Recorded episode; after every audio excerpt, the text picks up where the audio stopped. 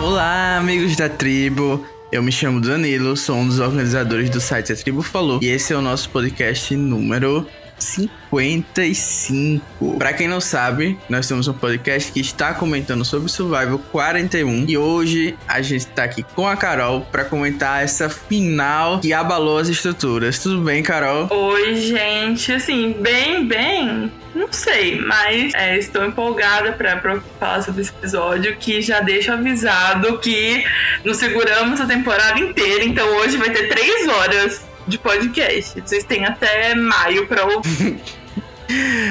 É isso, teve três horas de programa, né? Então talvez a gente passe aqui um pouquinho dos limites, mas é isso, né? Segurem aí, não pulem muito podcast e vamos direto para o episódio. Acho que como destaque positivo, não tem como começar com outra coisa sem falar dela.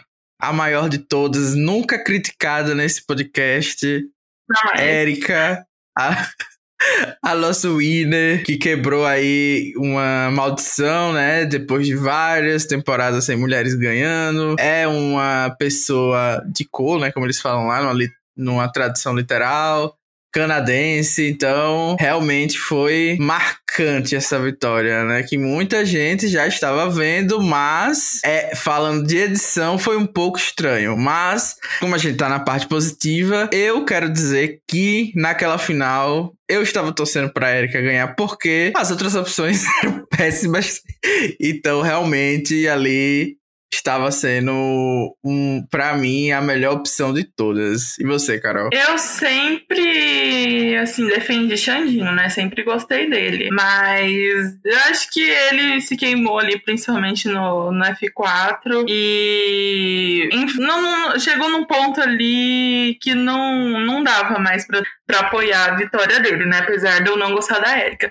Mas eu acho que um pouquinho antes de eu falar mais sobre isso, eu só queria agradecer, Danilo, e a, exaltar no momento o Tárcio, né, que deixou o áudio exaltando a Érica no último episódio. É, tivemos. Lendário. É, tinha várias pessoas, quando eu fiz a enquete, né, para descobrir quem que era fã de quem, a Erika tava ganhando assim de lavada, então acho que tem muitas pessoas que estão felizes agora, né?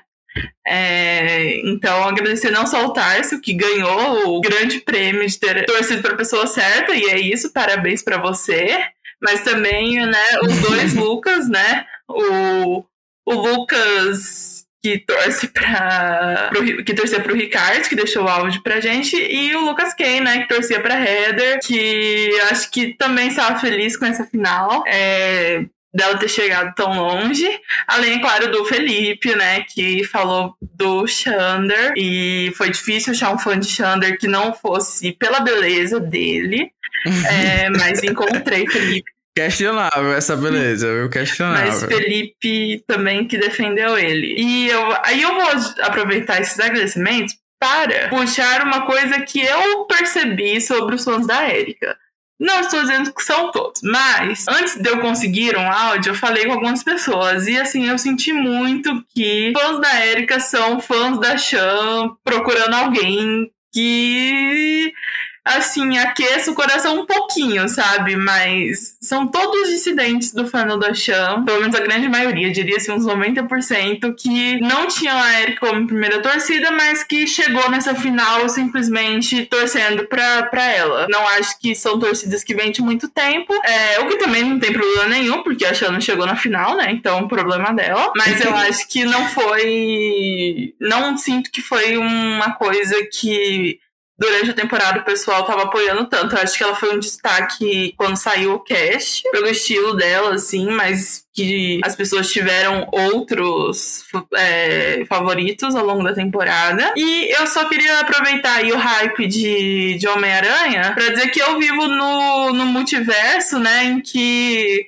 Erika sai por causa daquele, é, daquele twist horrível e Cisne é a grande ganhadora da temporada, né? Onde? Seria bem melhor. Eu quero Mas... viver nesse multiverso. É, eu ia perguntar assim, eu não assisti o filme do Homem-Aranha, então eu não sei como chega nesse multiverso, então eu preciso dessa informação urgentemente. Porque assim, é, você falou até antes dos agradecimentos sobre torcer certo, né? Eu acho que muita gente é, acaba torcendo para as pessoas que elas acham que vão ganhar, entendeu? Independente se de fato ela tá gostando daquela pessoa ou não. Eu acho isso bem curioso, porque já emenda com algo polêmico que eu também percebi em alguns fãs da Erika que surgiram aí no meio do caminho, que não eram necessariamente viuvinhas da Chantel, mas viuvinhas da Tiffany, que era aquele pessoal que tomou um spoiler ou encontrou um spoiler que a Tiffany era a vencedora da temporada e aí estava torcendo pra Tiffany, né? Que era a mais lendária de todas. Daí, quando tomaram blind, né? E a Tiffany foi eliminada, foram procurar outro spoiler e encontraram lá que, na verdade, a pessoa tinha atrapalhado e o Zender não teria pegado a Tiffany pra final e sim a Erika e perdido para ela, né? Ontem, depois que, a, que foi anunciada a vitória, revelaram que esse é, spoiler existia. Então, gente, pelo amor de Deus, né? Tenta dar uma disfarçada, não, não precisa torcer pra pessoa certa, sabe? Mas assim, quem sou eu também, né, pra ficar julgando depois de julgar depois de julgar, né? Quem sou eu pra estar tá julgando como cada um tosse? Mas é meio chato, sabe? Dá pra perceber quando do nada as pessoas é, começam a hypar alguém, especialmente no caso da Erika, que tava totalmente invisível na edição. Exatamente. A própria reclamou, né? Não é uma coisa que a gente tá inventando, ou sei lá, machismo meu não ter considerado o jogo da Erika, mas ela mesma tava reclamando nas redes sociais sobre estar invisível. E certíssima, né? Se eu ganho um programa e a produção faz isso comigo, eu ia estar tá revoltado, na moral, mesmo com um milhão e tal. Então, é isso. Manerem, pessoal, manerem, manerem, que dá pra perceber vocês não Sim. são tão sutis quanto imaginam. Eu tenho umas três coisas pra falar sobre isso. A primeira é que, assim, não dava, não dava nem pra falar que ela tava tendo uma boa edição e aí, tipo assim, não, mas é que a edição é óbvia. Por exemplo, falavam muito de Call Wrong isso, né? Que apesar da Aubrey ser, tipo, a protagonista da temporada, a Michelle aparecia em momentos muito específicos que indicavam uma vitória dela. E, gente, isso não existiu com a Erika. Quem tava analisando a edição dela e colocando ela como é, principal contender para essa final, para mim, assim, tava spoilado, desculpa. Ou pelo menos tava sentindo que a vibe das pessoas tava mostrando que a Erika ganhava. Porque eu acho que não tinha nada na edição que mostrava isso, é, que ela era a favorita nessa final. E além disso, eu acho que a pior parte é que assim, eu posso não gostar dela, porque eu, eu, não é que eu não gosto dela como pessoa, ela me parece uma pessoa fofa, mas ela me parece uma pessoa irritante, que eu não conseguiria, sabe, conversar. Mas tudo bem. Uhum. Tudo bem, né? Seja irritante com um milhão de dólares, até, né, a gente finge. Mas a questão é a seguinte: por que que Deshaun teve uma edição tão boa sendo irritante pra caramba também, se ele não era vencedor? E sendo que, pelo que a gente viu no FTC, a a Erika não era vista como uma jogadora social, pra gente poder falar que, ah, mas Survivor não sabe editar jogador social. Por que que lá na Tribo Azul já não mostrava como que Erika e Heather eram? A Heather ficou invisível vários episódios, sendo que, olha, o protesto aí, ó panelaço. pra começar a bateção. Mas concordaram comigo aí. E, tipo, eu acho que mostrar a Heather era essencial também para mostrar o jogo da Erika. Principalmente quando eles não estavam indo pro, pro Tribal. E eu acho que isso cai muito na edição. E não me venha com desculpinha de que não eles queriam esconder a, a Winner. Porque eles sempre fazem isso com mulher. Sempre. Aí depois tem que ficar ouvindo que ela é arrastada, que ela deu sorte de chegar na final. Sendo que vocês não mostram ela, mesmo que fique meio que na cara. Eu acho que tinha outros personagens, tipo o Ricardo e o próprio Deshawn, que todo mundo ia falar, putz, eu acho que tá entre esses três. E a Erika, me desculpa, mas por mim, ali até a final, eu não vi ela como uma vencedora. É, eu concordo 100% com você, tanto que isso era um ponto negativo, né? Falar um pouquinho sobre a produção, especialmente na edição. Mas eu vou aproveitar que você levantou a bola de Kalrong e muita gente tá comparando a Erika Ai, a Michelle Fitz. E eu queria perguntar a especialista no assunto aqui no podcast. Erika é a nova Michelle Fitz? Primeiro, assim, é óbvio que não. Mas, primeiro, ela ganhou de pessoas que ninguém gostava, né? Então já, não, já tá tudo errado. Não tem como comparar. É, eu acho que Michelle jogou um jogo muito mais social que Erika. Mas em termos de edição, se você quer falar que é parecido, acho que, assim, acho que pode até ser. Mas eu acho que em termos de carisma não tem comparação. Vocês me desculpem. E, é, é, só pegar aquele episódio da Erika que ela fica na Exile, gente, que a menina não fez render aquilo ali. Ela não conseguia. Eu, ela, sabe? Eu nunca vou superar aquilo. É, pensa, é. você tem isso para editar, sua winner, tipo, 15 minutos dela sendo herozinha na, na, na Exile sozinha, e você não consegue fazer nada com aquilo. Eu acho ela muito pouco carismática. Mas se você quer falar que, sei lá, ela foi desviando dos alvos e tal, né? Não foi pro Tribal na pré-merge, que realmente é uma coisa que, que tanto ajuda a chegar na merge, mas também atrapalha porque você não tem meio que um currículo, né, para falar antes. Mas é, eu acho então que se você quer comparar, tudo bem, porque eu achei que a vitória da Erika foi merecida. Se você quer falar que ela tava com dois insuportáveis na final, eu vou concordar também, deixar um é Aubrey. Vamos então concordar com isso. E acima de tudo, é, vão falar que ela não merece, então vamos falar que a Erika não mereceu. É, quem que merecia nessa final? Vocês querem comparar com Michelle. Que eu acho uma situação totalmente diferente, mas se vocês é uma winner mulher que é meio calada, já é tudo a mesma coisa, então tá bom. Polêmicas, polêmicas. A gente vai guardar essa polêmica do quem merece ganhar pro final do podcast, mas é isso, para encerrar esse tópico da Erika, né? E eu acho que é a parte onde eu faço a meia culpa aqui, né? Que eu critiquei bastante a Erika durante todos os episódios, basicamente. E eu, apesar de não achar que eu estava totalmente errado, eu acho que eu poderia ter sido um pouco mais doce, mas eu estava muito irritado com a torcida da Erika por causa das coisas que eu falei sobre as pessoas estarem spoiladas e tal, tinha essa suspeita, né? E acabei descontando. Eu acho que tinha, tem muito isso do que a Carol falou. Eu acho que ela derrubava qualquer twist, entendeu? Porque a personalidade dela é justamente aquilo que ela explicou lá no, no FTC de, de a gente olhar assim e é, pensar que ela é menos, né? Ser subestimada, ser a pessoa que quando entra na sala as pessoas acham que não tá no comando, e eu acho que ela levou isso à décima potência, entendeu? Até mesmo em situações que ela poderia nos entreter mais, é, acabou que ela não fez isso. Eu acho que a torcida da Erika é muito mais por todas as questões que a gente falou e menos pelo que ela fez em entretenimento no programa, porque eu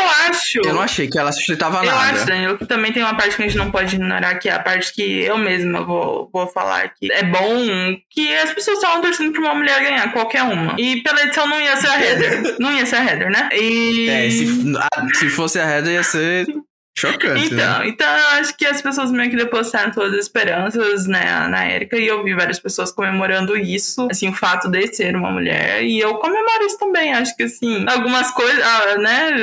É a, a que custo? A que custo? Temos uma mulher winner. Mas temos, e tomara que se mantenha. E é, acho que Jeff fez de tudo pra outra pessoa ganhar. Não acho que Survivor ame a Erika. Mas eu acho que, assim, é, tanto ela mereceu quanto eu entendo as pessoas ficarem felizes dela de ser uma mulher ganhando, sabe? Eu mesma torcia muito por isso. Não, isso sem dúvida. Eu já falei que eu tava torcendo pra ela nesse F5, principalmente depois que o Ricardo foi eliminado. Eu achava que dos cinco ali, o Ricardo, apesar de eu ter também criticado ele um pouquinho no começo, eu acho que ele pelo menos daria mais esperança de Tipo, ah, eu quero muito ver ele retornando, entendeu? Tipo, porque eu acho que a Erika jogando novamente não me acenderia os olhos como outras pessoas. Mas ok, né? A gente já falou muito, a Erika tá de parabéns.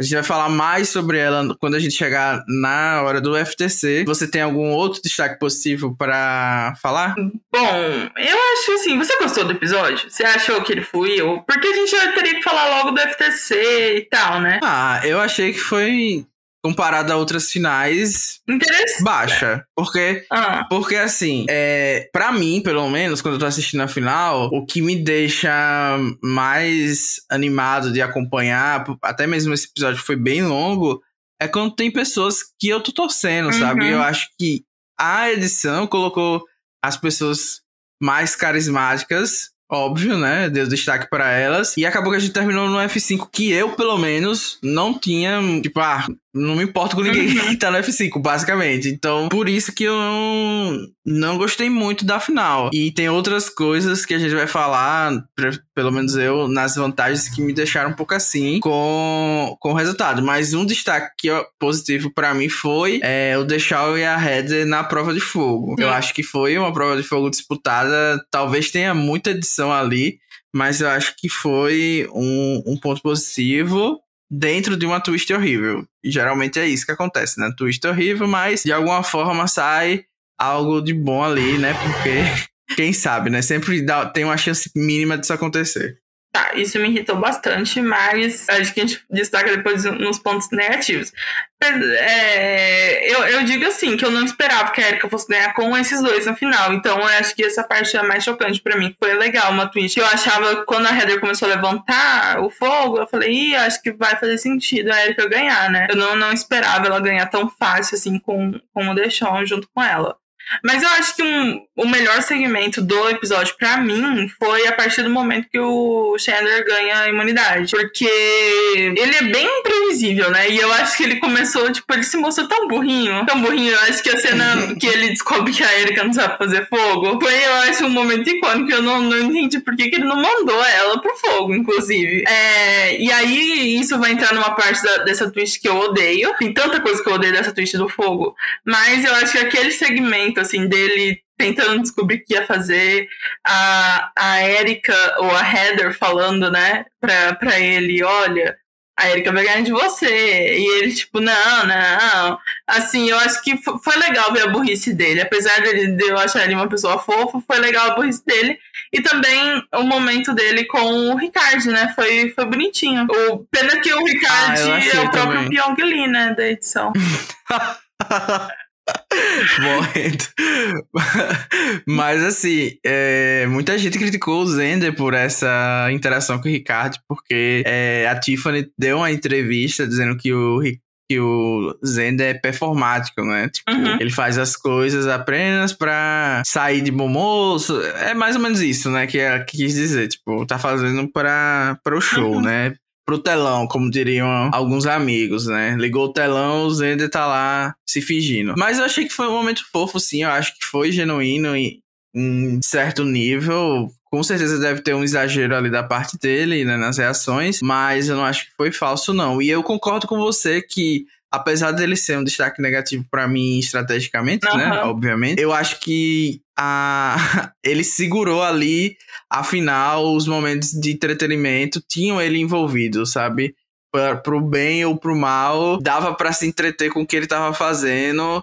E se a gente dependesse das outras pessoas ali daquele F5 ia ser dureza. Então, pelo menos ele deu ali em suspense com a questão do ídolo no Ricardo, mesmo não tendo ido pra frente, ou como você falou, do F4 principalmente, ele meio que foi massacrado depois e eu me diverti bastante com isso. Então concordo muito sobre, sobre esse ponto. E outra coisa que muita gente destacou como ponto positivo foi a rivalidade Eric e que as pessoas atribuíram é, a a edição da Erika ser de winner por causa disso, né? Que existia essa rivalidade desde sempre. Uhum. Mas assim, gente, eu botei aqui só porque vocês falaram, porque eu não achei isso, essa rivalidade grandes coisas, não. A rivalidade aconteceu no último episódio, ninguém podia fazer mais nada, porque no F5 tinha que tirar o Ricardo, no F4 não tem mais voto, e é isso. Uhum. A Erika só foi descobrir que o Deixar não gostava dela no F5, e, e é isso, a mastermind do jogo, mas ok. É, eu eu vi que você destacou isso como positivo, que você tinha escrito isso, mas eu, sabe, eu não gosto de deixar. Então, sei lá, isso pelo menos fez eu, eu me sentir mais é, simpática em relação à Erika, né? Pelo menos serviu pra isso. Eu gostei muito da cena dela com a, com a Heather, que a Heather meio que falou que, assim, tava mais chateada com a situação, né, do Deixon querendo causar, do que com, Óbvio, com o fato né? em si, sabe? E eu acho que ela é uma pessoa que é sensível a esse ponto. Tipo assim, tá, minha amiga pode ter feito errado, mas eu não quero ela humilhada na frente de todo mundo, né? Sim, eu acho inclusive que a Heather foi um destaque positivo desse Sim. episódio. Na verdade, eu porque... acho que ela foi a melhor coisa do episódio. Sim, porque eu achei ela sensacional nisso de, ah, eu, eu só quero que o Deixar perca, meio que representou um pouquinho meu sentimento de raiva de, de acompanhar o Deixar em todos esses episódios, apesar dele ter gerado os seus pontos positivos também, então ela me representou um pouco. E também eu, eu fiquei surpreso que é no no F no F4 ela não não jogou tipo para perder, sabe? Eu acho que ela queria que a Erika fosse eliminada, porque, surpresa ou não, acho que a Heather teria chance, sim, de ganhar contra o Teixal e o Zender, depois que eu vi como o júri reagiu, como foram as perguntas. Uhum. Então, eu... talvez desse Zender, mas eu ainda acho que a, que a Heather poderia vencer. Eu também acho. E eu acho que o Zender deveria ter levado ela. É... E talvez ele com a Erika, né? Não sei. Eu acho que a Heather levaria é. mais votos do que o Deixal levou. eu também também acho. Né? Mas nunca saberemos, né? Do, o, o, Jeff também não fez essa pergunta, né? Antigamente ele fazia, principalmente quando é um, um macho ele achou que foi roubado. Uhum. Mas vamos para os pontos negativos. Talvez a gente tenha mais. Eu, é, particularmente, não tenho muitos. Mas, obviamente, a gente já falou um pouco mas eu quero destacar novamente que para mim o maior ponto negativo foi a gente perceber realmente que a produção, apesar de todo é, esse lenga-lenga de representatividade, lenga-lenga no sentido de que a gente ouviu muito sobre isso, né? Tipo, durante é, toda a temporada. São conversas importantes, mas fica a impressão de que é só um lenga-lenga, só um scriptzinho deles, porque chega essa hora que tem um winner, mulher depois de tantos anos, que é uma pessoa de cor, que é do Canadá, que tipo, tinha tudo para eles poderem mostrar que não são a mesma produção que fez isso com milhares de mulheres que ficaram subrepresentadas, que saem do programa mesmo depois de ganhando, duvidando de si mesmas. Tipo, a Amber votou depois de mil anos e aí falou que não, achava que não merecia ganhar, sabe? Tipo, All Stars. Então, eu acho que eles acabaram fazendo a mesma coisa de sempre. E é muito triste é, a gente ter isso e a Erika ter que lidar com isso, né? Porque, de fato, se você for analisar friamente, é, o Jeff ficou só na conversa. É, com certeza. Foi isso que eu falei da minha revolta de do, do Chandler ter recebido uma boa edição quando ele não. Ou oh, não, o Chandler não, o Deixon recebeu uma boa edição, né? É, inclusive, a gente não falou no, nos pontos positivos, mas eu acho que um momento icônico que representou o fandom, né? Que eu falei que a Heather foi a melhor coisa desse episódio. Foi quando eles estão na dúvida em se vão tirar o Deixão ou o Ricardo. E ela fala: Acho que o Ricardo ganha de todo mundo, mas prefiro o Ricardo ganhando do que ele, né? Nossa, aí eu total. tipo assim, ah, olha, mas pelo menos a gente garante que o Deixão não ganha, né? Será que não vale a pena? E eu achei que, que foi um momento muito bom. Mas. Eu jogando online, minhas decisões às vezes são baseadas assim, infelizmente. Aham. E, e isso, é, infelizmente vai ficar essa questão da edição. Eu achei até que. Eu sei que provavelmente esse vai ser o comum a partir de agora, mas até a vitória dela ali na frente de todo mundo foi meio anticlimático, você não achou? É... Nossa, total. E o Zender ficando na posição de winner. Na, que geral. Gente, o que foi aquilo? Nossa, eu achei desrespeitoso, sabe? Tipo, é. por favor, gente. Não tinha razão nenhuma para eles não colocarem a ordem certa uhum. de eliminação. Pelo menos a cara do Deixó tava de, de que tinha sido atropelado. isso, isso foi ótimo. Ótimo.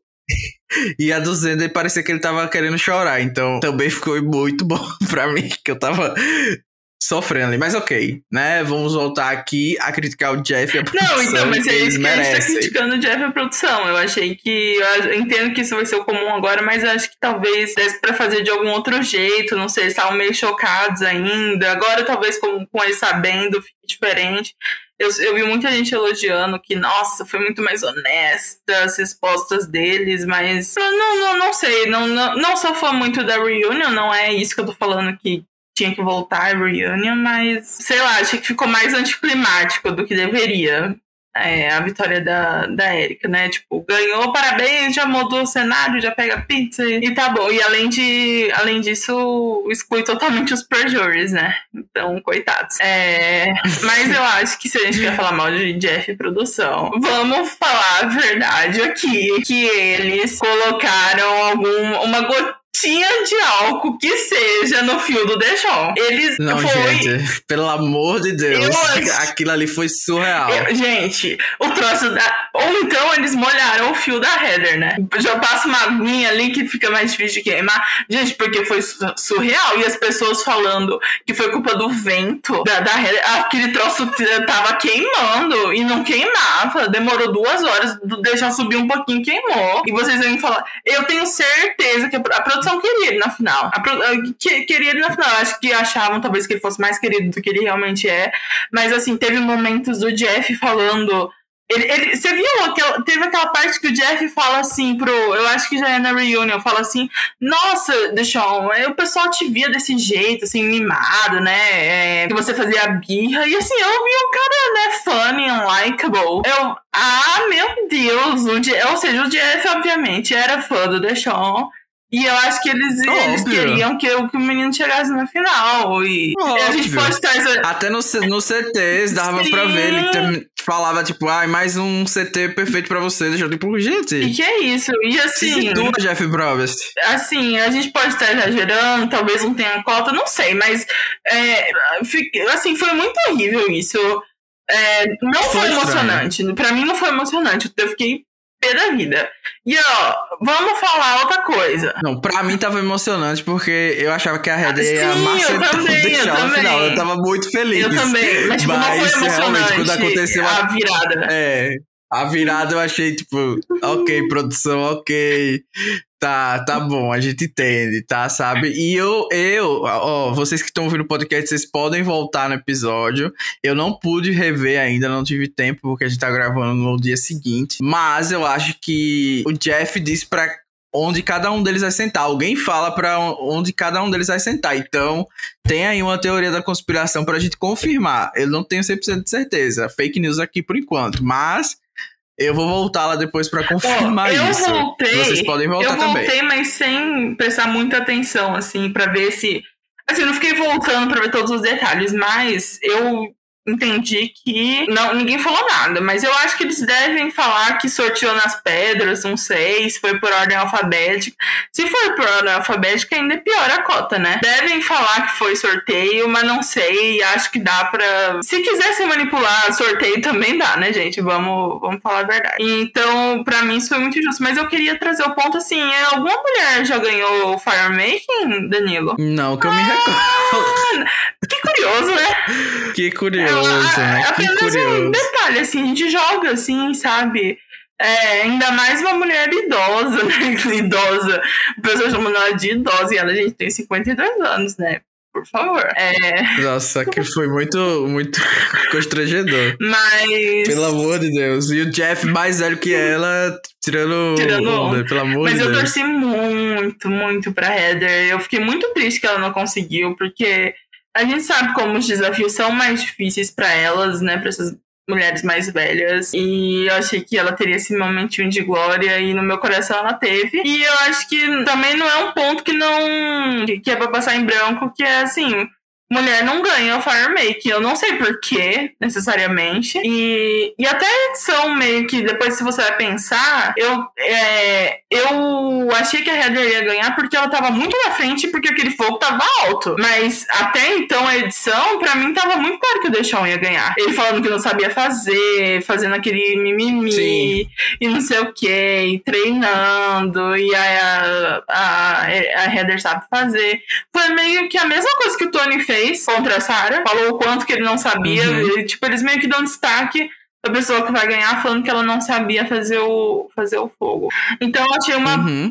Nesse sentido, achei meio que uma palhaçada. E no meu coração ela ganhou e ela foi super bem. E vamos refazer isso daí, né? Vamos, não, não faz sentido essa prova de fogo pra determinar quem vai ganhar. Eu acho que podia ser provas diferentes, sabe? Tipo, ok, o fogo, aí todo mundo já sabe que tem que treinar. Enfim, não vai mudar isso, não vou mais me ga- desgastar com essa twist. Mas é que a gente tá falando da produção.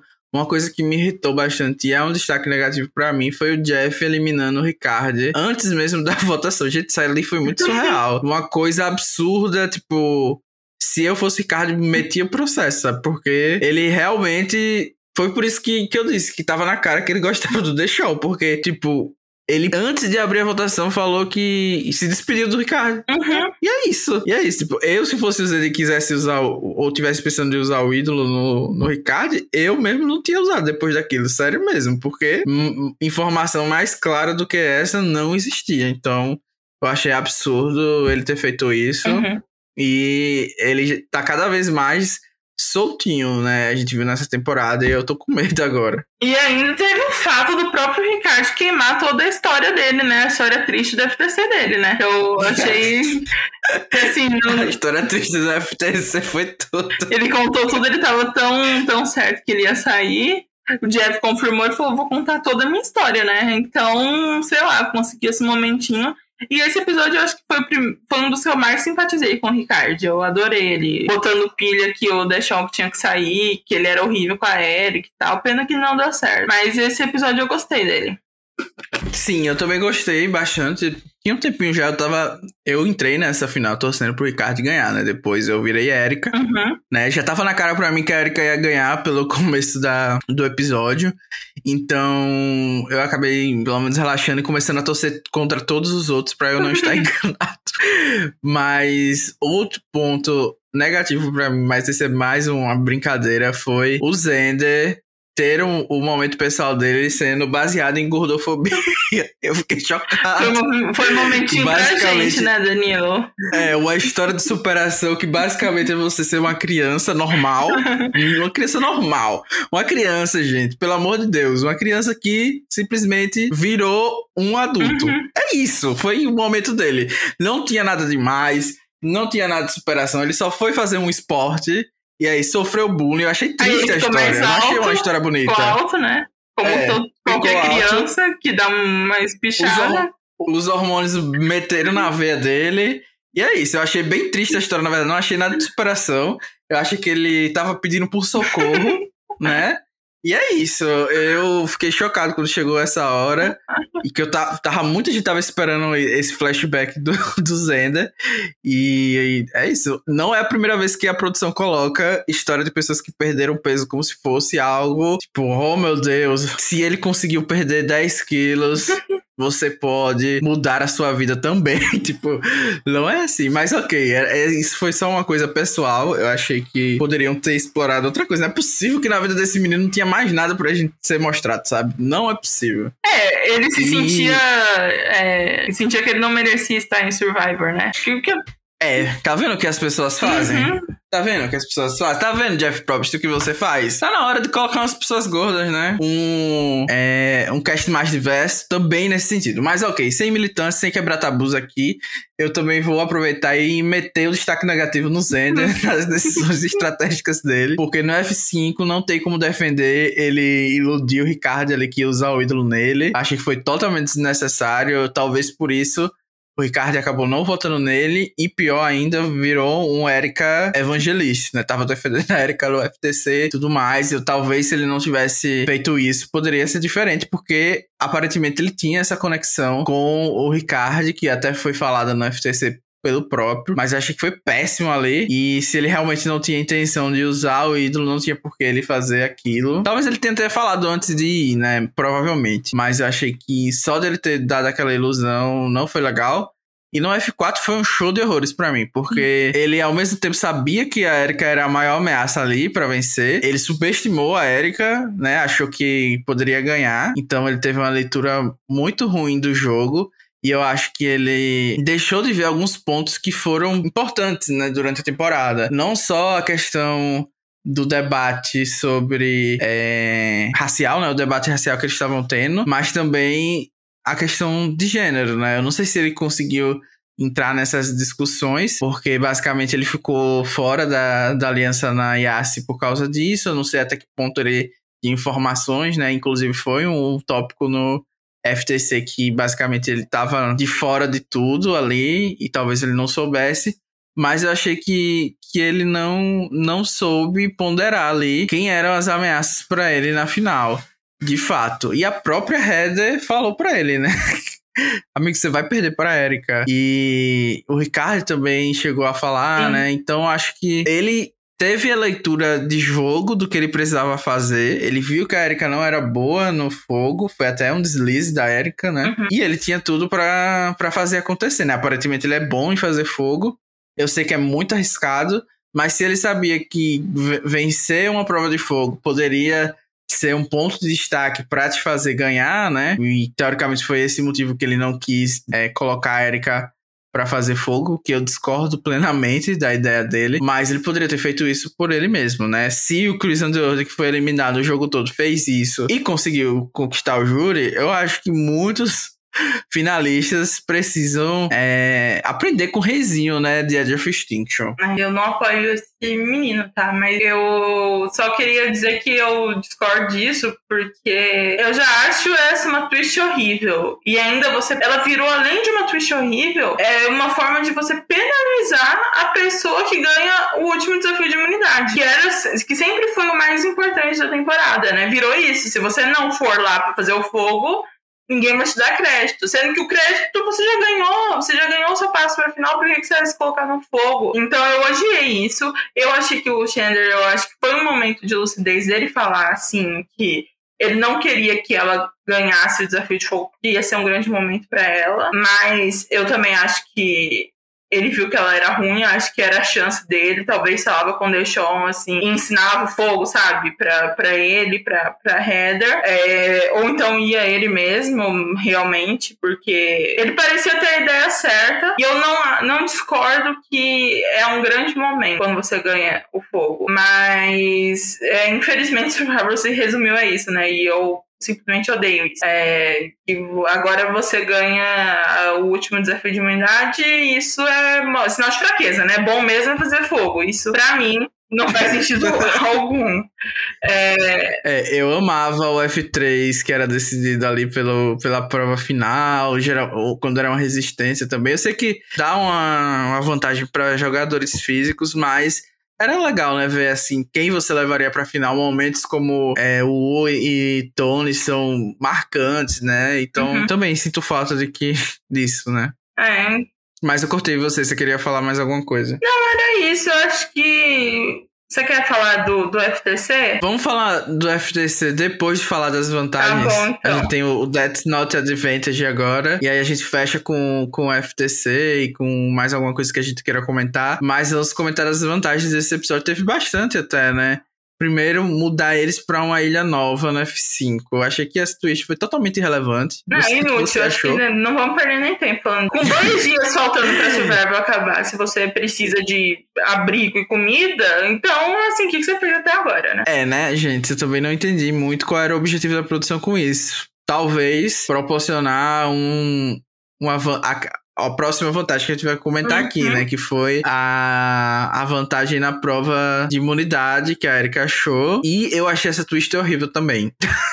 eu achei que o Ricardo foi totalmente roubado nessa, nessa vantagem, porque basicamente ela deu a prova final, uhum. É, a prova do F5, que é a prova que tem a última votação. E eu acho que foi injusto, totalmente desbalanceado. E, sinceramente, eu acho que a produção queria que o Ricardo perdesse.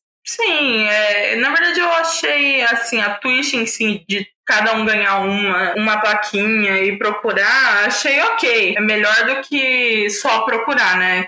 Aí não, a gente sim. acha que, né, a gente ia falar lá, cotaram pra fulano, não sei o quê. Eu acho uma maneira mais um pouco mais transparente fazer, né, de fazer isso. Mas, e, e, no primeiro momento eu nem achei que a vantagem era tão grande. É, é, é que no, no final a Erika é boa em puzzle, né? E era um puzzle bem difícil. E acho que acabou que esse foi o diferencial. Eu vi bastante gente falando que o Ricardo perdeu um milhão de dólares por causa dessa vantagem ruim. Eu acho que assim, gente, vantagem ruim na, no Final Five, e essa não foi uma das piores. A vantagem na prova é uma coisa ok, sabe? Eu lembro da Janet tendo um ídolo anulado por uma vantagem que saiu do nada uma vontade que não existia, sabe? É, gente, pesado. É, eu acho que assim, uma vantagem na prova, ok. Eu acho que é até meio tradicional em Survivor, né? Uhum. Então, vamos falar agora um pouquinho do ídolo do Zender, né? Que foi uma vantagem utilizada, que não teve impacto também. Muita gente falou que o Zender achou muitas vantagens e não soube utilizá-las, uhum. né? O que, é que você eu discordo. acha sobre isso? Eu acho, é, eu também discordo disso, porque se não precisa é. usar, não precisa usar, gente. No, não precisa forçar. No ele fala assim que só é o fato dele ter salvou os aliados deles algumas vezes, né? Inclusive, eu acho que ele nem soube explorar Sim. isso quando ele não usa, né, pro, na, naquele dia que a Liana tenta roubar. Ele não usa pra Eve. Foi uma leitura de jogo excelente ali. É, depois ele não usa de novo, né? Eu acho. Não usa assim umas duas vezes seguidas. Que parecia que ia dar ruim e não dá. Então eu acho que ele também não soube explorar isso. Mas eu acho que o fato dele ter ajudou assim o jogo dele e muita gente tinha medo. É, ele talvez não soube usar assim para salvar uma das aliadas dele, de fato assim, né? Usar o idol. Mas eu acho que ele teve uma boa leitura também de pular do barco da Yasa, né? Acho que esse foi o grande. É, já, já, já tô entrando no FTC, mas eu acho que ele não soube explicar isso direito de como para ele, ele foi capaz de pular do barco no momento certo, salvar elas enquanto podia e fazer relações com o pessoal novo, né? Mas não acho que foi uma vantagem inútil no jogo dele. Uhum. E aí a gente tem a prova de fogo no F4, que a gente já comentou durante o, o episódio, né? Mas eu também acho esse twist horrível. Eu acho que quebra muito no, no jogo. E quem acompanha o Survival Internacional, a gente vê que o F4 é um voto muito interessante também, né? O, o Australian Survival, até o Sophie, Sophie África, eles vêm mostrando que as pessoas podem surpreender muito nesses votos finais. E eu acho que a gente tá perdendo isso aqui no Survival americano. Você também já falou que não gostou, mas se você quiser comentar mais alguma coisa sobre, fique à vontade. Do que? Rapidão, acho que eu me perdi. Sobre prova ah, de fogo no F4. Não, horrível. Acho que eu achei que estava claro. É horrível, horrível. não, não faz sentido algum. E você vê, eles tiraram o Ricardo no F5 para não ter chance do principal jogador saindo, é, ter a chance de fazer fogo no F4. Nossa, foi difícil contornar essa situação, né?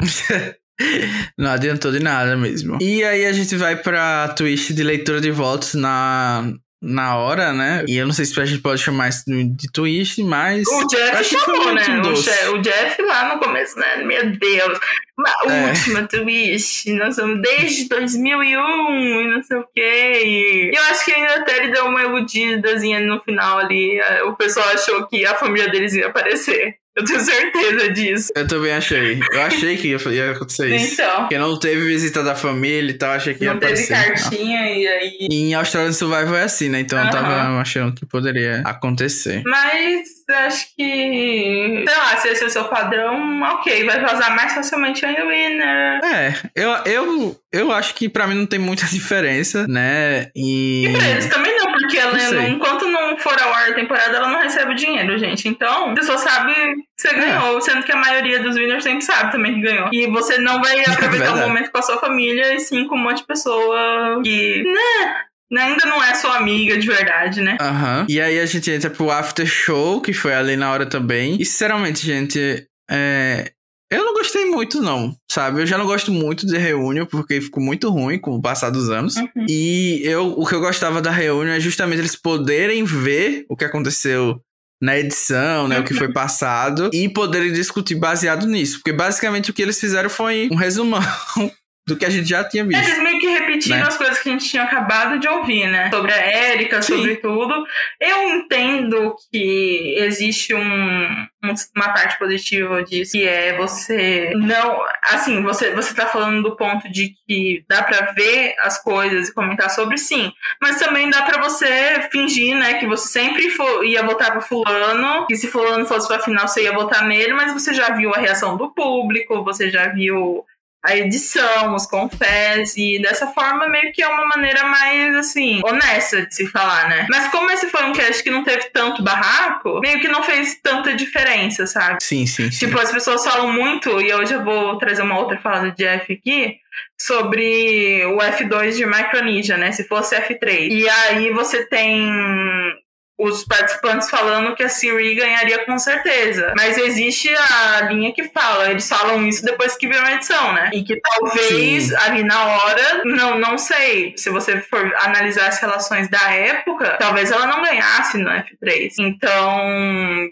eu acho que é, é, mais nesse sentido, assim, que depois você pode falar que o fan favorite era sempre foi seu amigo, né? É, é mais fácil falar. Inclusive, eu lembrei disso porque teve um momento do Ricardo quando ele tava saindo que o Jeff fala que, que o primeiro que o Ricardo exagerou falando que ele é um dos melhores de todos os tempos mas tudo bem né? Ele que fale.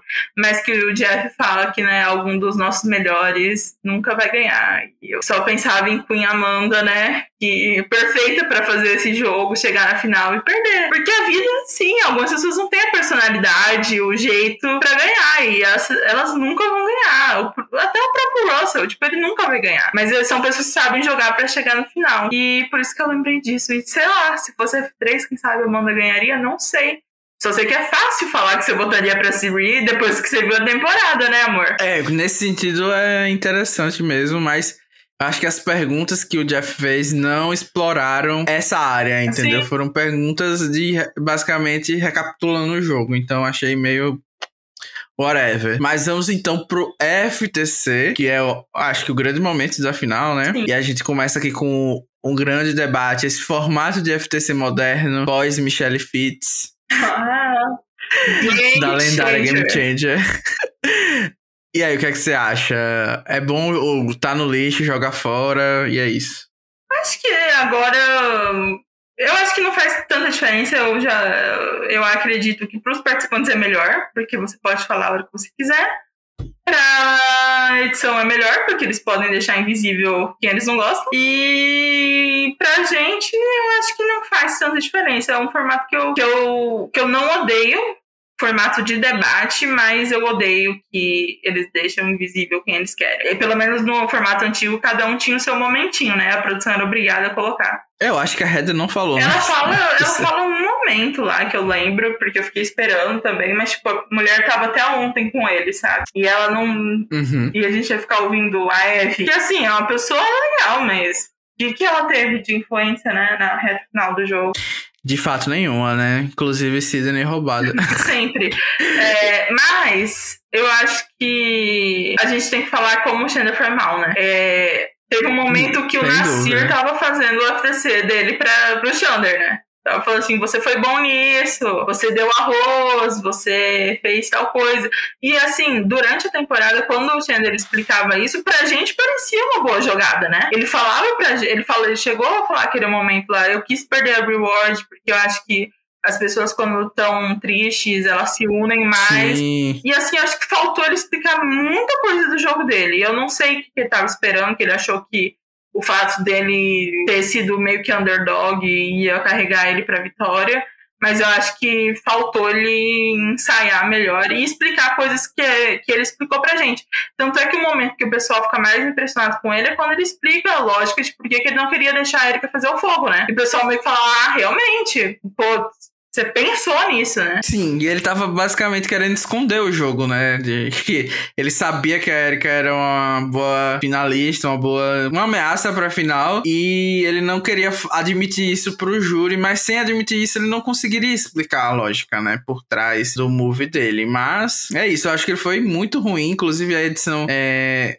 fez ali aquele exagero, né, de que ele ficou sem conseguir responder a pergunta da Liana. Eu acho que ali foi claramente editado né? Mas. Mas foi uma maneira de mostrar o ponto que eles queriam, né, pra gente. Que ele não tava indo. Sim, sim. Que ele não tava indo bem. E assim, se a gente não falou nos momentos negativos, então acho que a gente pode falar aqui também do momentinho Deixon, né? De falar mal dele. Porque também ele foi bem ruim.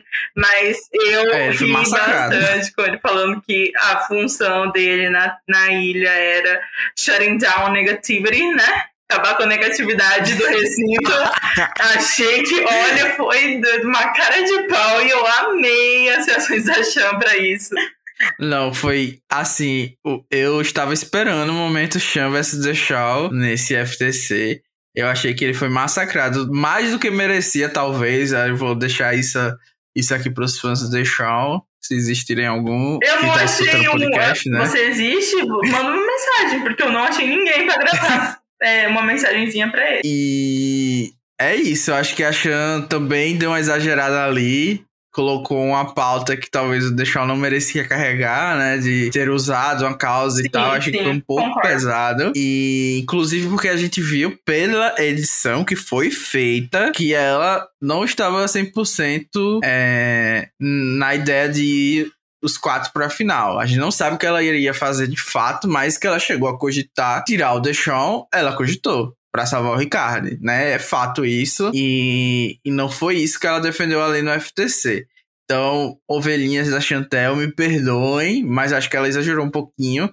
Mas overall, assim, no modo geral, eu acho que o macete que deram no Deixar foi perfeito. Ele meio que ficou com aquela carinha dele que a gente já está acostumado durante a temporada quando ele é irritado, né? Ou quando alguma coisa sai do controle do que ele estava esperando durante todo o FTC depois que ele percebeu que iria perder. É, eu acho que ficou muito claro, assim, que ao, ao, longo da temporada, eu acho que eu nem consegui expressar isso direito, mas eles até falaram disso. Que o Deshaun, ele. Tudo que ele tá pensando, ele transparece, transparece no rosto dele, né? Tanto é que, tipo, a gente via quando ele não tava sendo genuíno. E eu acho que ele acha que as pessoas não conseguem ler a cara dele. Sendo que, assim, você conseguia ver que ele tava completamente incomodado no FTC. Que na, que na, no after show ele tava assim, puto, ele não tava nem aí, ele tava assim odiando aquelas pessoas, ele não tinha coisa boa para falar, mas a, ele fala como se fosse assim, nossa, é, o pessoal, é, com certeza eu vou aprender uma lição pra minha vida, vai ser muito bom. Tipo, na cara dele, ele tá tipo assim, é. ah. Ele é tipo assessor é. de imprensa, sabe? Tá falando ali. A cara dele tá tipo assim, ah, tá falando... ah, desbojado demais, eu não aguento. Entendeu? E, ai, gente, é assim, eu critico mais do deixar mais se eu tivesse acabado de perder o jogo, tivesse ainda que fazer aquele after show, acho que eu ia ficar com cara de rabo também, porque, pelo amor de Deus, eu ia ficar. Gente, eu quero só comer e ir embora. Não, não preciso passar por mais, mais estresse aqui agora, não. Uhum. E já que a gente tá falando do deixar sendo macetado, eu tenho que destacar aqui o Ricardo como o Jury Bitter, que tava muito amargo, tava na cara, e ele basicamente botou o Deixal pra chorar, né? Ele revelou tudo que o Deixal fez. Uhum né? E pelo menos na minha interpretação dos fatos, o Ricardo estava correto. O Deixal realmente não ligava para Erika, não ligava para Red, não ligava para quase a Luvu inteira. Ele se e acabou que isso voltou à tona no FTC, foi bem interessante. Uhum. E o Ricardo também mostrou depois, né, no After Show, que, que não tinha superado a, a saída. Eu acho que a gente acaba esquecendo que muitos dos é, quase finalistas, né? Uhum. Às vezes estão voltando com essa sensação também. Sim, sim. É... Talvez se fosse uma reunion, mas depois ele estaria mais de boa, né, com a situação. É... Não, sei lá, eu, eu também senti isso que você falou do, do Ricard. E eu gostei dele ser meio bitterzinho. É... Eu confesso que talvez eu não esteja prestando atenção, mas nunca vi essa grande amizade dele com o Chandler, né, que surgiu nesse último episódio, mas ele também não pareceu nem tão chateado assim com o Chandler. E ele quis closar, né? Que foi o que o Deixão tentou fazer com a Erika no episódio anterior. Só que quando você tá no júri, você tá numa posição de poder, né? Que você pode fazer isso. Você não fica só parecendo uma pessoa amargurada é, que tá tentando fazer qualquer coisa para sobreviver. E eu acho que mereceu. E eu achei que até o Dani não ia voltar no Deixão, você não achou? Porque quando não mostraram o voto dele, eu falei, Ih! porque geralmente quando várias Sim. pessoas né, têm votos, eles mostram um de cada um, pelo menos, para mostrar que, putz, quem será que vai ganhar?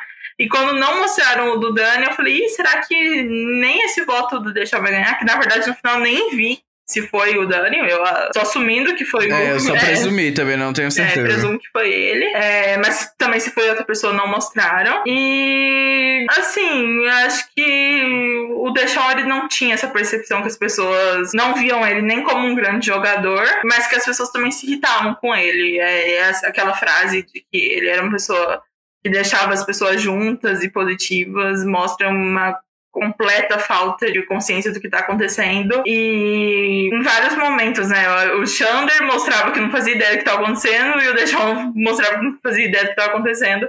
É, sem tirar os créditos dela, porque eu acho que ela foi bem, a gente já falou da Erika, mas eh, também eles ajudaram, viu? Sim. Então vamos falar um pouquinho da, da performance de cada finalista do FTC. A gente já falou bastante sobre o Deschamps e o Zender. Eu acho que eles, em pontos positivos, o, o Deschamps, pra mim, é, só foi o fato dele não ter explodido, que era o que eu tava esperando que acontecesse, né? Eu acho que ele conseguiu pelo menos manter as, é, a uhum. calma uhum. ali e tal, não, não ter um breakdown. E pior que eu acho que é o tipo. que deixou uma pessoa que tem paixão. E se ele soubesse como mostrar isso, ele poderia até talvez conseguir algum voto a mais, sabe? Mas ele fica parecendo mais uma pessoa desesperada e que mimada, que é tipo assim, ah, não, vocês não querem votar em mim, sabe?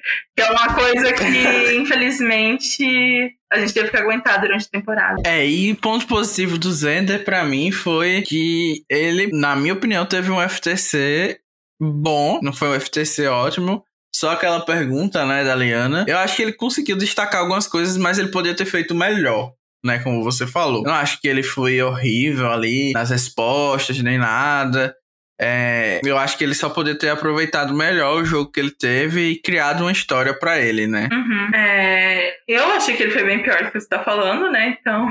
É, porque eu acho que ele não soube explicar os momentos bons dele no jogo, de verdade. O que ficou. E, e talvez isso até seja uma, uma coisa que a gente pode falar mais mal da, da edição, que é como eu sabia momentos bons do Xander e do Deshaun e não sabia da Erika, sendo que ela que era ganhadora da temporada. E eu queria falar de uma coisa, não sei se você percebeu, mas eu acho que, tipo, o segundo a falar, depois daquele discursinho, né? Meia boca da Eve, que também perdeu um pouco para mim da graça que tinha no começo. É, pessoas que são legais demais, sabe? Tudo é bonito, tudo é legal, também me irritam. É, mas quando o Dani começa a falar e ele fala que ele foi um, né, um jogador de futebol americano e tal, e que ele sempre pensa o jogo em quarters, né? Nos, no, em cada quarto do jogo, que é assim que funciona o, o jogo de futebol americano. E eu, por que, que eu tô falando isso? Porque a partir do momento que ele falou isso, você viu que o Deshaun e o Chandler começaram a falar do, sobre o jogo em quartos? Tipo, eles, eles, eles pegaram uma coisa do Danny e falaram assim, putz, então vou seguir nessa linha. Sendo que ficou parecendo que eles não tinham ideia do que eles estavam falando, que eles estavam tentando descobriu o que, que o júri queria, enquanto a Erika foi uma pessoa muito mais coerente. Isso, assim, é... porque pensa assim, Danilo, quando você vai ensaiar para um FTC, o que, que, você pensa? Vou falar do aspecto social, estratégico físico. Vou falar da pré-merge, falar da merge. Quando eles começaram a falar em quartos, eu falei, meu Deus, eles estão tentando agradar o Dani. Tipo, eles mudaram totalmente o pensamento deles para falar na linguagem que o cara entende, sendo que Dani, tipo, era uma das pessoas mais irrelevantes do júri. é, o voto dele tava é. muito definido, né? A gente presumia. E é isso. Aí, já que a gente começou a falar da Erika, é, vamos falar da performance dela no FTC. É, muita gente falou que ela foi muito bem nesse FTC, foi um dos pontos positivos dela na temporada, e foi um dos melhores FTCs que ele, que ele já foi visto na história de Survival. e eu queria saber se você concorda com isso. Não, como eu disse, eu acho que os meninos ajudaram ela.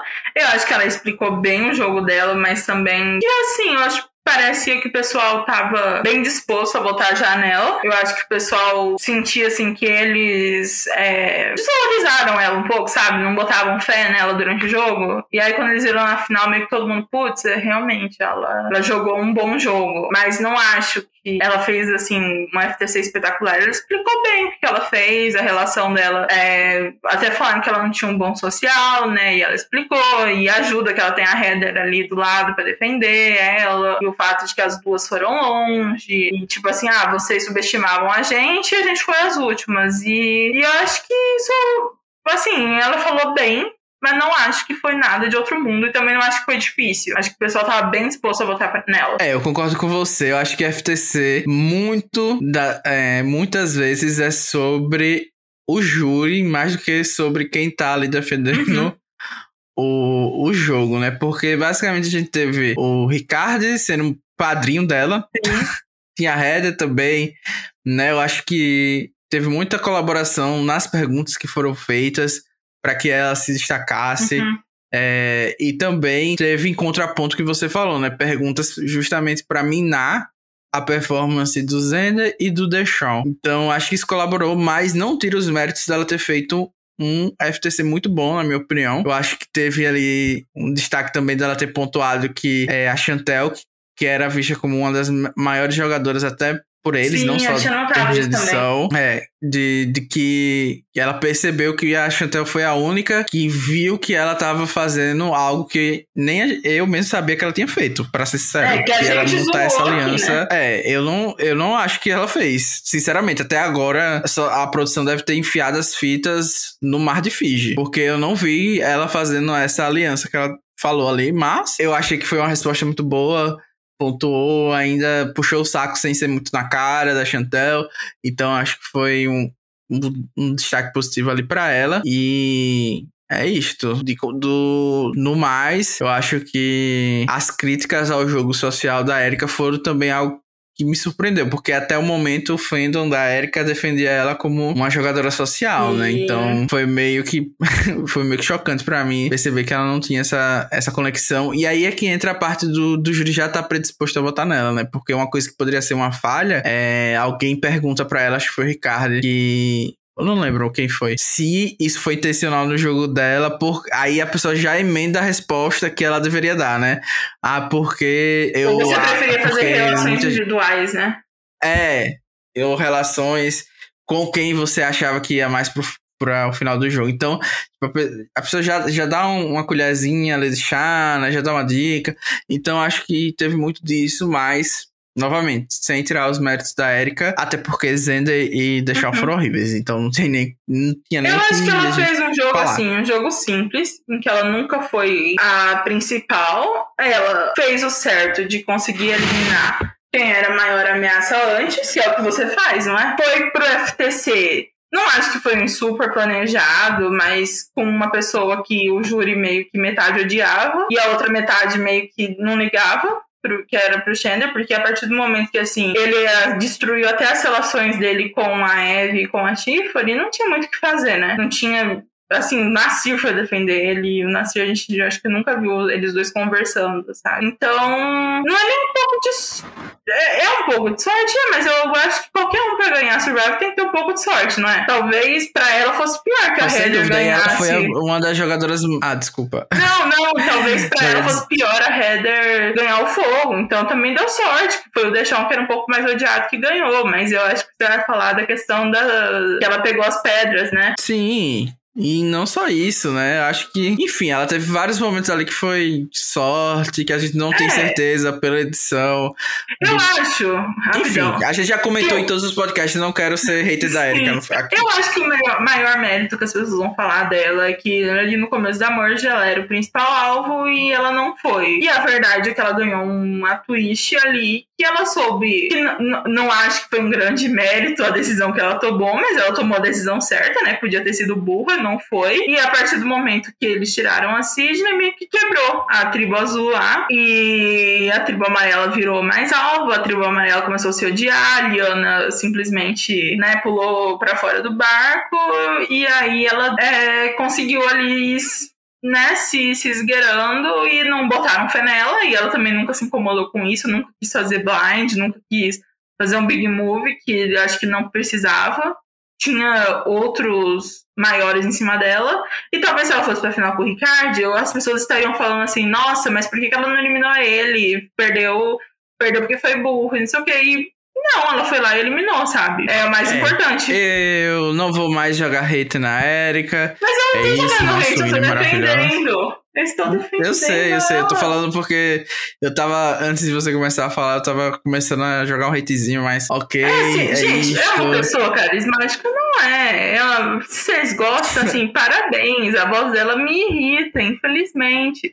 Fico feliz que uma mulher ganhou. Tomara que continue nessa levada. É, é uma grande winner? Também não acho que é. Assim como muito winner não é grande winner, sabe? Eu acho que, sei lá, ela teve os méritos dela e Winner em Survivor já faz um tempo também que não tem gente boa e eu acho que ela ainda se sobressai pelo fato de que não acho que tem gente falando que foi roubado. Isso já é um grande mérito para ela. Acho que ela já devia agradecer. Infelizmente ela teve uma edição péssima, mas eu acho que só de, de ninguém tá falando assim que eu, pelo menos assim. Ah, você não viu o Twitter, um então, né? Eu vi um é pouquinho, eu vi um pouquinho, mas eu acho que assim, a comunidade de Survivor no Brasil. É, a comunidade não. A comunidade não, a comunidade é, não. Gente, o povo do Facebook Realmente. e do Twitter, ela assim. Era a, a, favorita, ela era é. a favorita, isso é inquestionável. Ela era a favorita ela também, favorita. porque os outros dois não eram muito queridos. E isso é ótimo, sabe? Sim, sim, sim.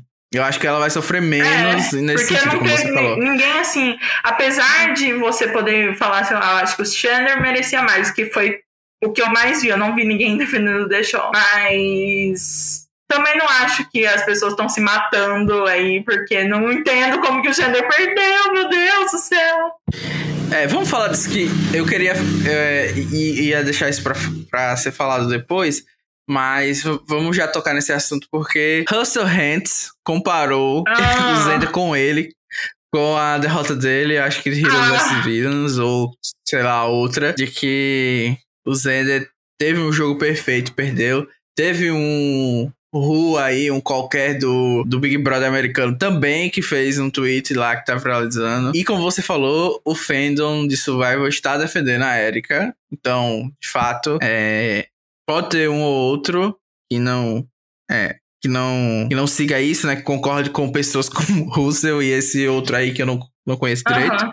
Mas eu queria não perguntar, porque eu até sei, porque eu e você pensamos parecido nesse sentido, né? Mas a gente não pode deixar de tocar nas polêmicas, né? Você acredita que o Zender merecia mais vencer que a Erika se ele tivesse defendido esse jogo que todo mundo viu perfeito e tal, ou não?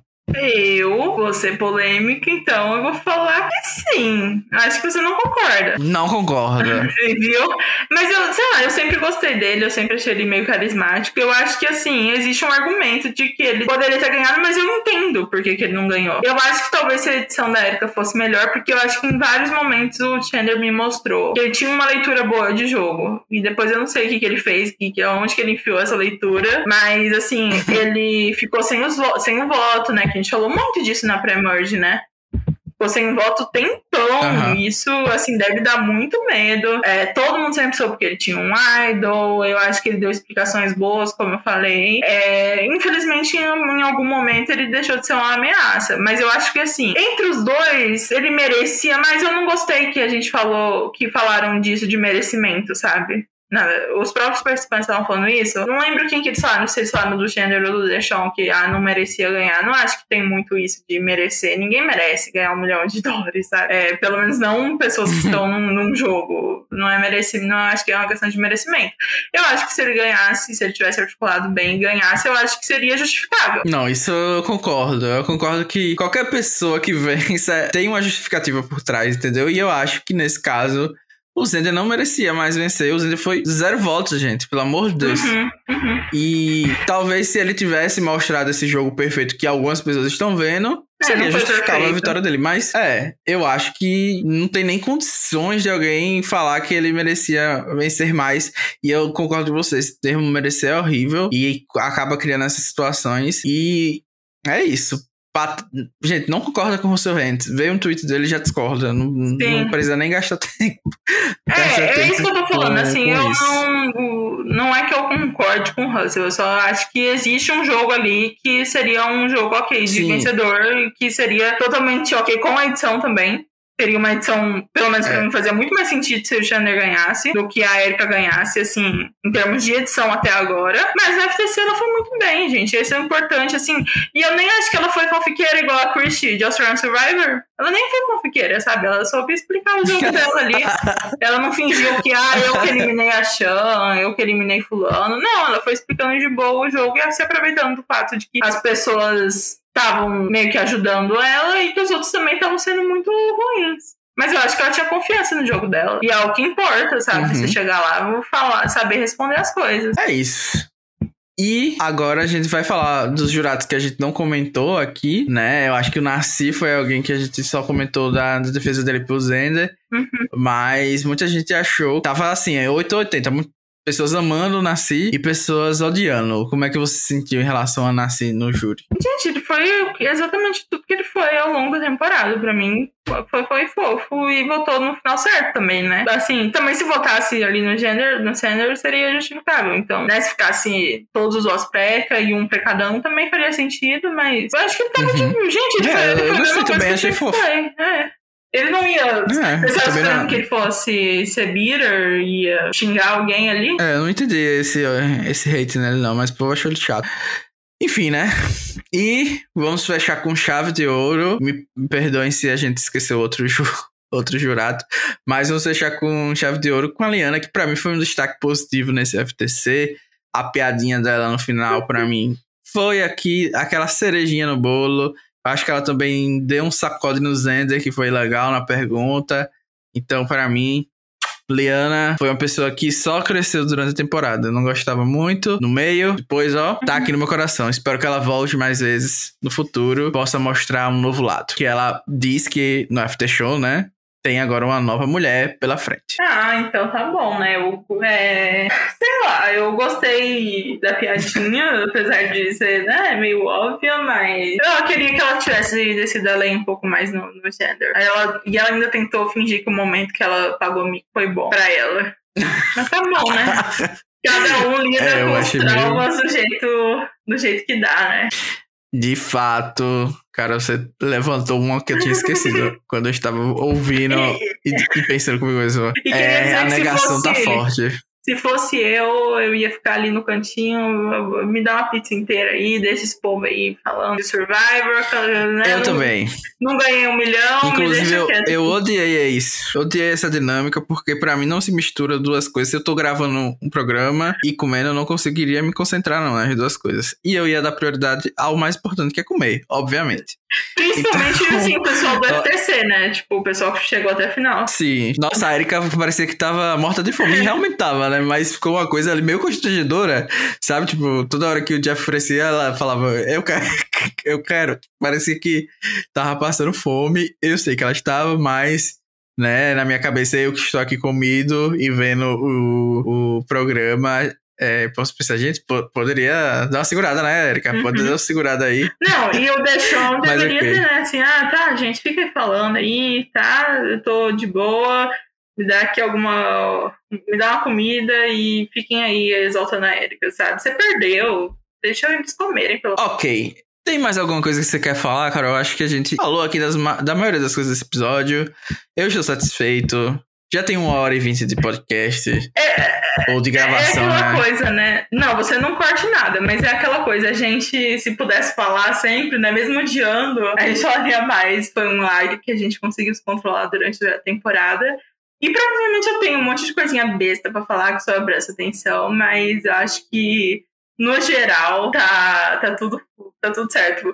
Por exemplo, eu anotei aqui que o After Show ficou parecendo um cenário super fake Tipo, o FTC si, tava aquele climão, assim, né? Aquela coisa, de repente começa a colocar um monte de coisa, fica parecendo que eles estavam no estúdio o tempo todo. Não sei se você sentiu isso, mas pra mim ficou, tipo, eu não gostei Ficou muito, parecendo não. que, assim, na verdade, o Survivor era gravado ali no Projac. Aí gravaram ali no... Aí depois colocaram umas luzes e tal, uma comida, e a gente tava de boa, assim, sabe? Não tava no meio de Fiji. É... E aí foi besteirinha, assim, que eu, que eu coloquei. Mas eu acho que é isso. Que bom, mais uma vez, que a mulher ganhou. E que bom que o pessoal ouviu, né, Daniel, durante a temporada e comentou. Ah, sim, não. Os agradecimentos vão acontecer mais pra frente, porém, a gente e? tem que encerrar dando uma nota pra temporada, né? Ah. Então, eu vou começar porque eu sou uma pessoa mais otimista. O rank Carol é um rank muito, muito difícil, sabe? De você alcançar o chart é que a questão que o meu é ranking um... de Survivor é assim: tem as temporadas que eu gosto e o resto. Não tem ranking, entendeu? É tipo, eu então, assisto essa. A Carol vai revelar bom. se essa temporada vai entrar ah. nas temporadas que ela gosta ou não. Mas eu vou dar uma nota aqui pra essa temporada. Lembrando sempre que quando a temporada acaba, a gente tá ali com carinho a mais por ela. Essa nota uhum. pode mudar no futuro, deve mudar, mas a minha nota vai ser 8. Tá Foi generoso. Achei que ia dar menos. Fui generoso. Ou, quer dizer, achei que ia dar mais. Fui generoso. Eu acho que tem pessoas nessa temporada que foram marcantes pro show. Chantel, né? A gente tem que dar um mimo aí pros Chantelas, os pastores. as ovelhas, na, verdade, Aham. né? E outras pessoas também que foram marcantes, que podem voltar aí no futuro. Então, vou dar o 8. E aí, Carol, essa temporada vai entrar no seu... É, é que tem uma Top. questão que é o seguinte: como a gente fala da temporada toda semana, eu acabo me importando mesmo que eu não queira, não é? Eu acho que acontece a mesma coisa com você, né? Old, você tem que falar de tudo. Se eu estivesse só vendo essa temporada, eu ia pular um monte de coisinha assim que eu ia falar, ah, tá bom, tá, vamos pra, pra, pra eliminação.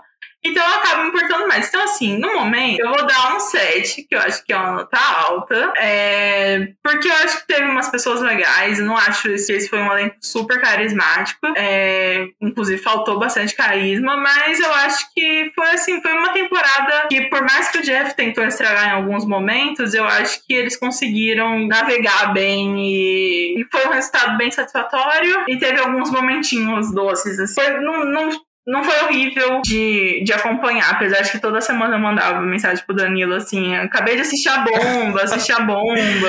É que assim, tava, eu tava É, feliz assistindo, não só feliz, mas também assim, passava o tempo e eu acho que o único momento realmente que eu fiquei muito triste foi o bucho da Sidney. E isso é bom. Porque você não fica sentindo, tipo, que a temporada acabou, porque o pessoal, quando a Chan saiu, né? Acabou a temporada. As pessoas estavam Aham. morrendo. Mas ao mesmo tempo, eu acho que é um cast meio memorável pra mim. Mas como assim, tá no calor do encerramento da season, eu vou dar um 7. Então eu vou dar uma de Jeff Probst aqui e vou jogar uma última twist. Meu Carol não Deus. sabia que eu ia perguntar isso. E eu quero que a gente fale aqui dois homens e duas mulheres para retornar no futuro.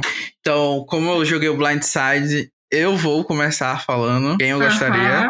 que voltasse dessa temporada. E começando pelas mulheres, obviamente, Chantel, acho que já está Sim. locked nos nossos corações e no coração da produção. Então, Uhum. é uma realidade, né? Ela vai voltar, se quiser, né? Se tiver tempo na agenda dela. E eu fiquei dividido, vou confessar que fiquei dividido, porque racionalmente eu queria falar Érica, Uhum. né? Dar uma nova chance, né? De me apegar. Mas assim, gente, eu não posso.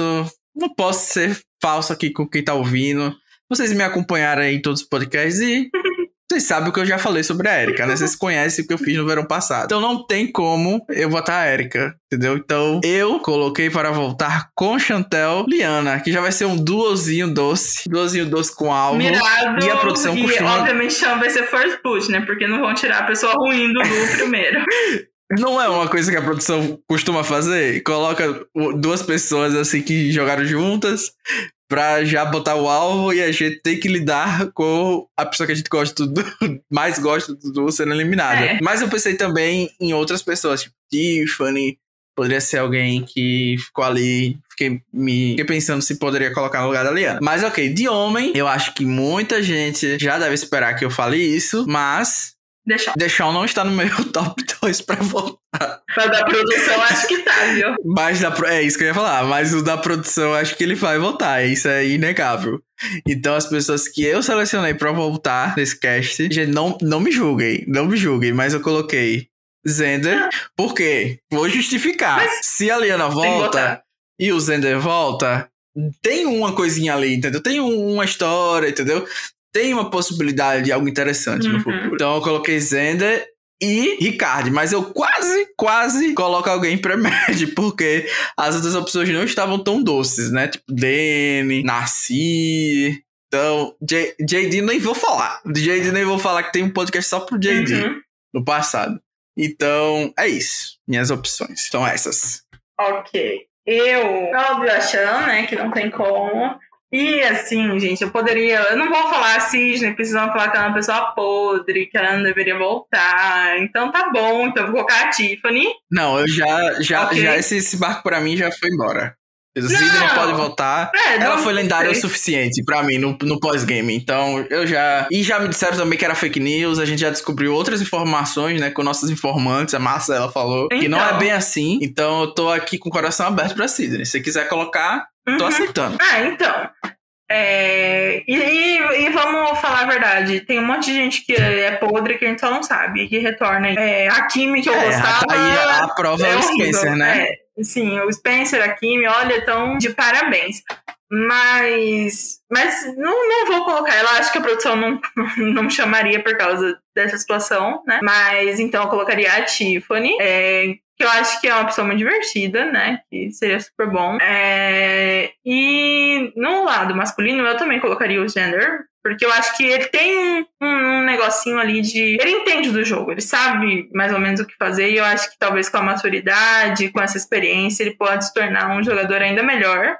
Porque ele é uma pessoa que manipula um pouco, assim, ele sabe que ele é carismático e que o pessoal, né, vê ele como um cara bobo, ele sabe usar isso. Então eu acho que seria legal. Eu acho que, querendo ou não, o Ricardo também é, é o número um da produção, né, pra voltar. É, mas tirando ele, eu nem lembro dos outros homens. Quem que quem que estão aí? Deshaun, Danny. Tem o a lenda hum. Eric Abraham. Não sei se você lembra, foi o da temporada. Tem o Volt, que muita gente falou que seria melhor que o Zenda tivesse sido eliminado né, nesse CT e o Volt era mais interessante. Tem o Brad. Tem a, além da Brad, é. é. E o JD, né? Fora os jurados, né? Os jurados, eu não sei se você é fã de The Shaw, Danny e Nasci. É. Né? The Shaw não eu foi jurado, que, mas. Assim, dos homens que o que eu mais gostei, eu acho que deve ter sido o Brad ali no começo, mas também não acho que ele, uh, que ele vai voltar, obviamente.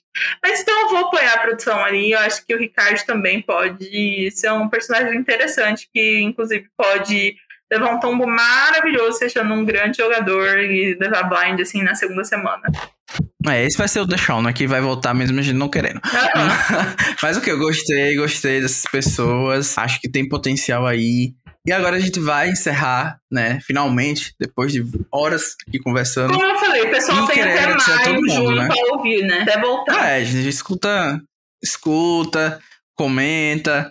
Deixa o último apoio para que a gente volte no futuro, porque às vezes a gente entra num hiato aí que é meio nebuloso, né? A gente não uhum. sabe se vai ter, se não vai ter, a gente tá naquela coisa. Então, aproveita se já chegou até aqui, entendeu? Deixa seu comentário. Se você já fez isso tudo, escutou isso tudo, não custa nada deixar o seu comentário, o seu like. Faz que nem a gente, dá uma nota pra temporada, agora que acabou, né? Mesmo você que é espolhado, pode dar a sua nota. É, pode falar quem você quer voltar de novo, que volte né, novamente ali no futuro. Né? E é isso, engajem e, vou, e um beijo a todo mundo que. Vou falar só uma coisa um pouco polêmica, que não vamos comentar também a preview das, temporada 42, porque eu acho todos os previews chatos, gente. Não consigo me empolgar. Não acho que diz nada da temporada. E acho uma forçação falar que. Nossa, a temporada parece muito boa, assim. Então, é um trailer, não, gente. É um é, trailer. Não, o trailer é feito pra isso. É. Eu, eu também não queria comentar, porque não tem nada pra comentar também, né? Vamos ser sinceros. Uhum. É só eles mostrando algumas coisas aleatórias e um branco de dreads. Mas é isso, obrigado a todo mundo que ouviu. É, até é, durante toda essa temporada, eu acho que é a primeira vez que a gente faz todos os episódios é, relativamente sem atrasos, sem desistências, sem parar no meio, sem eu sumir no meio do podcast. e foi muito por conta das pessoas que comentaram. Eu senti falta dos comentários do episódio passado, então eu já estou sendo um pouco dramático para finalizar com chave de ouro. Então, é isso. Fica o agradecimento e a, o pedido, né, por o último, o último, o último comentário até o ano que vem, talvez, né? Vai que a gente dá vontade de fazer alguma coisa até o fim do ano, mas eu duvido muito. Spoiler, não vai, não é, vai dar vontade. Quer deixar um beijo, Carol, pra alguém específico? Não, todo mundo que eu vi comentava que marcava, que acho que era a parte que a gente mais gostava, quando a pessoa marcava, a gente enquanto ela ouvia. É, e, uhum. como eu disse, spoiler, não vai ter conteúdo extra, nem no resto do ano, tá bom? E, tá. e também pedi desculpas aqui a algumas pessoas que queriam ter aparecido no uhum. podcast, mandando áudios e coisas. Vou aproveitar agora que eu lembrei desse, desse momento. Mas foi uma coisa que a gente não planejou, como de costume a gente não planeja nada, né? Mas foi uma ideia que a Carol teve antes da gente gravar e depois a gente ia desistir, aí depois ela fez. Então foi uma coisa meio improvisada e provavelmente a gente poderia ter colocado pessoas que estavam comentando mais, que estavam aparecendo mais, Sim. mas também é legal outras pessoas aparecerem no podcast. Mas quem sabe no futuro vocês não apareçam aqui, não desistam de nós. Beijo, tchau!